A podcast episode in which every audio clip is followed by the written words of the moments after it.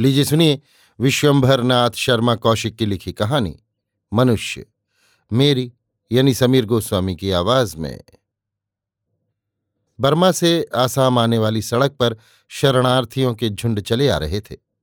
इनमें जवान, बूढ़े, बच्चे तथा स्त्रियाँ, सभी प्रकार के मनुष्य थे। इसी समय एक मोटर कार जो तेज़ी के साथ चली आ रही थी, सहसा धीमी होकर रुक गई। इस कार को एक साहबी ठाट बाट के हिंदुस्तानी सज्जन चला रहे थे। इनके बराबर एक तेरह चौदह वर्ष का बालक था। ये भी सूट बूट तथा सोला हैट पहने था। पीछे की सीट पर एक प्रौढ़ तथा एक युवती बैठी थी।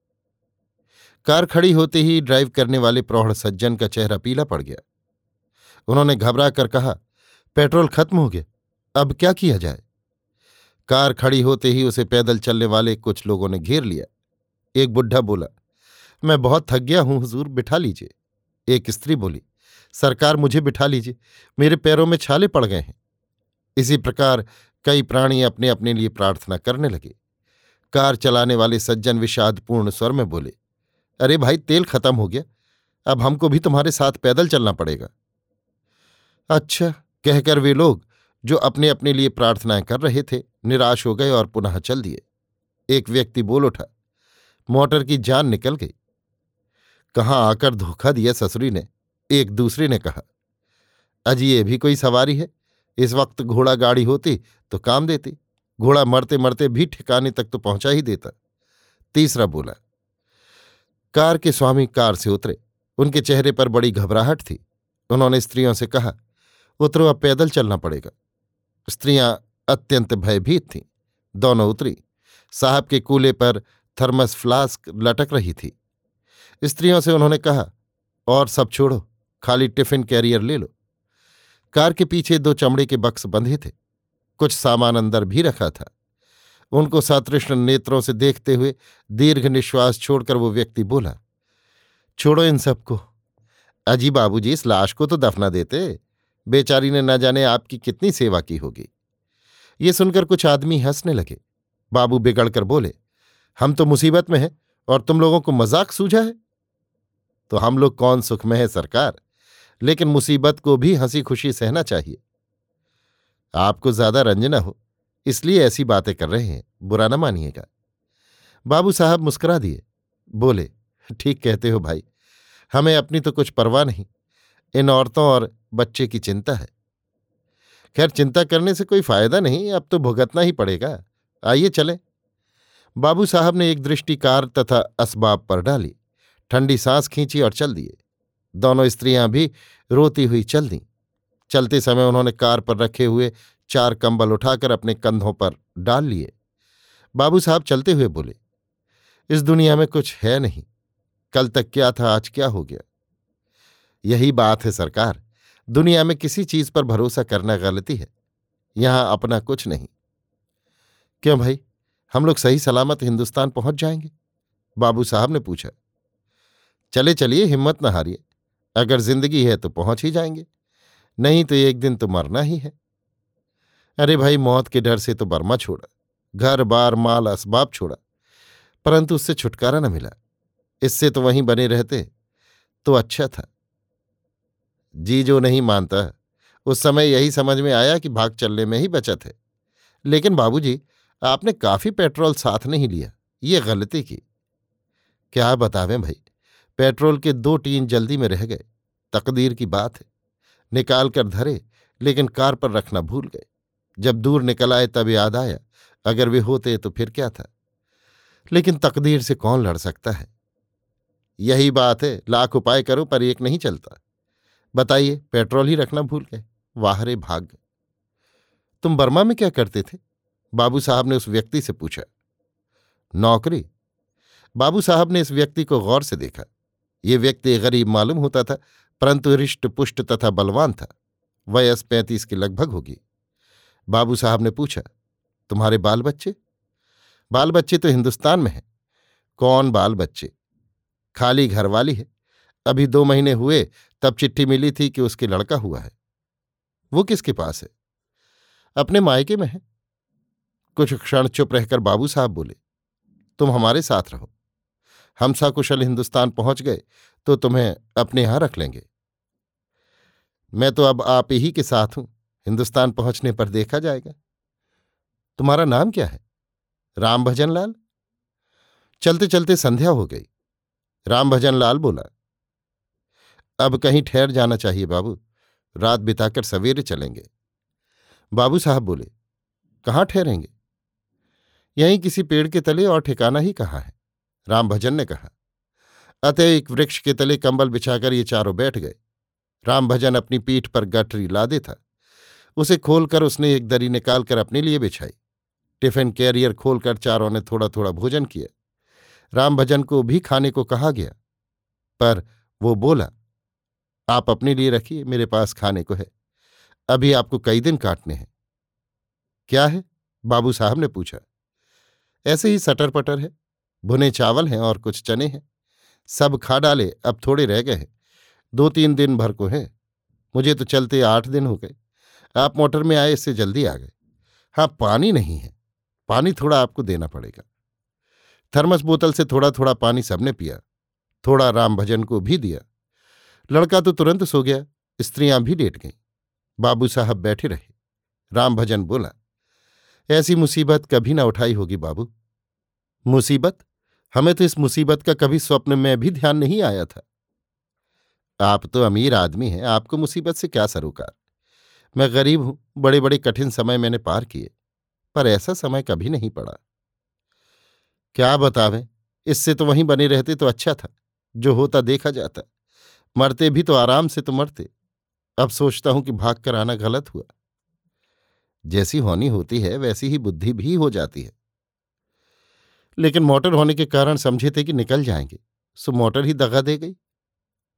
आपने ठीक सोचा था, तेल होता तो आप आराम से चले जाते। इसी प्रकार ये लोग बातें कर रहे थे। रात में कभी कुछ देर को सो जाते, कभी उठकर बैठ जाते। इस प्रकार वो रात पार हुई। सवेरे उठकर फिर चले। चलते चलते प्यास लगती तो गला सींच लेते। बोतल का पानी समाप्त तो हो रहा था। बाबू साहब बोले, पानी समाप्त तो हो जाएगा, तब क्या होगा? राम भजन बोला, जो भगवान की इच्छा होगी, रास्ते में कहीं पानी मिला तो ठीक है। पानी तो इधर उधर कहीं अवश्य होगा, पर अपने को मालूम जो नहीं है। यही तो मुश्किल है। दोपहर तक पानी समाप्त हो गया। दोपहर को ये लोग पुनः ठहर गए और दो घंटे आराम करके फिर चले। बाबू साहब बोले, बिना पानी के तो बेमौत मर जाएँगे। खाना चाहे दो रोज न मिले। इस प्रकार बातें करते हुए जा रहे थे कि एक स्थान पर चार देहाती बर्मी दिखाई पड़े। ये लोग एक पानी के चश्मे पर पहरा दे रहे थे। चारों के पास तलवारें थीं। राम भजन बोला, पानी तो है, परंतु ये साले पहरा लगाए हैं। इसी समय कुछ अन्य लोग जो इन लोगों के साथ साथ चल रहे थे, पानी लेने के लिए उधर गए। बर्मियों ने तलवारों से उन्हें धमकाया और रुपए मांगने लगे। कुछ ने रुपए देकर पानी पिया। कुछ लोग लोटा लिए हुए थे। उन्होंने लोटे भरने चाहे तो बर्मियों ने उसके लिए भी रुपए मांगे। बाबू साहब बोले, भाई, पानी तो लेना चाहिए। रामभजन ने उन बर्मियों से बात की तो उन्होंने इन पाँचों को पानी पिला देने तथा बोतल और रामभजन का लोटा भर देने के सौ रुपये मांगे। बाबू साहब ने तुरंत सौ रुपये के नोट निकाल कर दे दिए और पानी पीकर बोतल तथा लोटा भर लिया। कुछ लोग जिनके पास बर्मियों को देने के लिए काफ़ी रुपए नहीं थे, खड़े मुँह ताकते रहे। एक व्यक्ति रामभजन से बोला भाई एक लोटा हमारा भी भरवा देते। रामभजन बोला, देखते नहीं हो तलवार चमका रहे बिना रुपए लिए भला ये लोग देंगे? हम तो प्यासों मर जाएँगे। रामभजन ने दृष्टि डाली। कुल पंद्रह बीस आदमी थे, इनमें से अनेकों के पास लाठियाँ थीं। रामभजन भी लाठी लिए हुए था। रामभजन अलग हटकर उन लोगों से बोला, प्यास में मरने से तो ये अच्छा है कि पानी लेने के प्रयत्न में मारे जाओ। हम लोग पंद्रह बीस हैं, ये चार। क्या हम लोग इन्हें मार के भगा नहीं सकते? अरे भाई, इनके पास तलवारें हैं। बड़े कायर हो तुम लोग। अच्छा पहला वार मैं करूँगा। बोलो, है हिम्मत? सबने सलाह की। सलाह करके ये निश्चय किया कि प्यासों मरने से तो ये अच्छा है कि यहीं लड़ भिड़ कर मर जाए। रामभजन से सबने अपना निर्णय कहा। रामभजन बोला, तब ठीक है। बाबू साहब, आप स्त्रियों और लड़कों को लेकर आगे बढ़ जाइए और हमारा इंतज़ार कीजिए। बाबू साहब बोले, चलो जी, तुम भी किस झगड़े में पड़ गए? ये झगड़ा नहीं है बाबू, जीवन मरण का प्रश्न है। आप चलिए, मैं अभी आता हूँ। विवश होकर बाबू साहब अपने परिवार सहित आगे बढ़ गए। इधर राम भजन तथा अन्य लोग उन बर्मियों के पास पुनः पहुँचे। बर्मी समझे कि पानी खरीदने आते हैं। पास पहुंचकर राम भजन ने एकदम से एक बर्मी पर लाठी का वार किया। लाठी कड़ाक से उसके सर पर पड़ी और वो चक्कर खाकर गिर पड़ा। अन्य लोगों ने शेष उन तीनों पर लाठियाँ बरसा दी, परंतु वे तीनों जान लेकर भागे। कुछ ही मिनटों में मैदान साफ़ हो गया। राम भजन बोला, अब पियो जितना पानी चाहो और अपने अपने बर्तन भर लो। जरा सी हिम्मत करने से काम बन गया। सबने खूब छक्कर पानी पिया और जिसके पास जो पात्र था वो भर लिया। राम भजन बोला, अब चलो तेज कदम, ऐसा ना हो कि वे लोग मदद लेकर आ जाएँ। राम भजन ने उसी बर्मी की, जो बेहोश पड़ा था, तलाशी ली। उसके पास बाबू साहब के नोट तथा अन्य रुपए निकले। वो सब राम भजन ने ले लिए।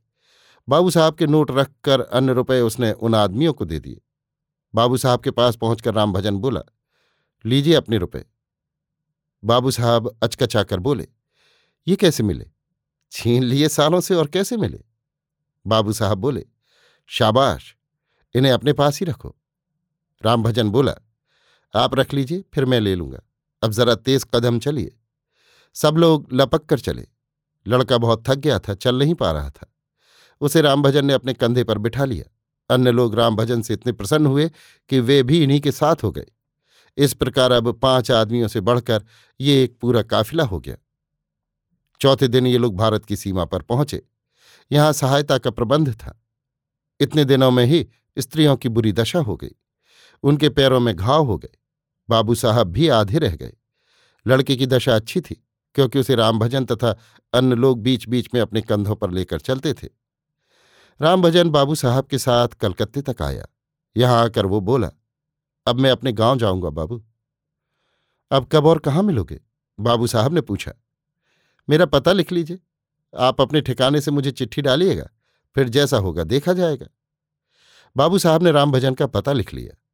चलते समय बाबू साहब आँसू भरकर बोले राम भजन तुम्हारी बदौलत हम लोग जीवित आ गए। अन्यथा वहीं खत्म हो जाते। सबको भगवान ने पार लगाया, बाबू। मेरी क्या शक्ति थी? बाबू साहब राम भजन को दो सौ रुपये देने लगे, परंतु राम भजन बोला, मैंने मजदूरी नहीं की है, बाबू। रुपए लेने से तो ये मजदूरी और नौकरी हो जाएगी। मैंने तो जो किया, मनुष्यता के नाते किया। मुसीबत में दूसरों की सहायता और सेवा करना, यही तो मनुष्यता है। मैं अपनी मनुष्यता को बेच नहीं सकता, बाबू। आप अपने रुपए अपने पास रखिए। बाबू साहब ने बहुत कहा, बहुत समझाया। पर राम भजन ने एक न मानी। वो बोला, फिर कभी मुझे आवश्यकता पड़ेगी तो आपसे मांग लूँगा। इस समय तो एक पैसा न लूँगा। ये कहकर रामभजन बाबू साहब से विदा हो गया। बाबू साहब सोचने लगे, ऐसे ही आदमी को मनुष्य कहना चाहिए। अभी आप सुन रहे थे विश्वंभरनाथ शर्मा कौशिक की लिखी कहानी, मनुष्य, मेरी यानी समीर गोस्वामी की आवाज़ में।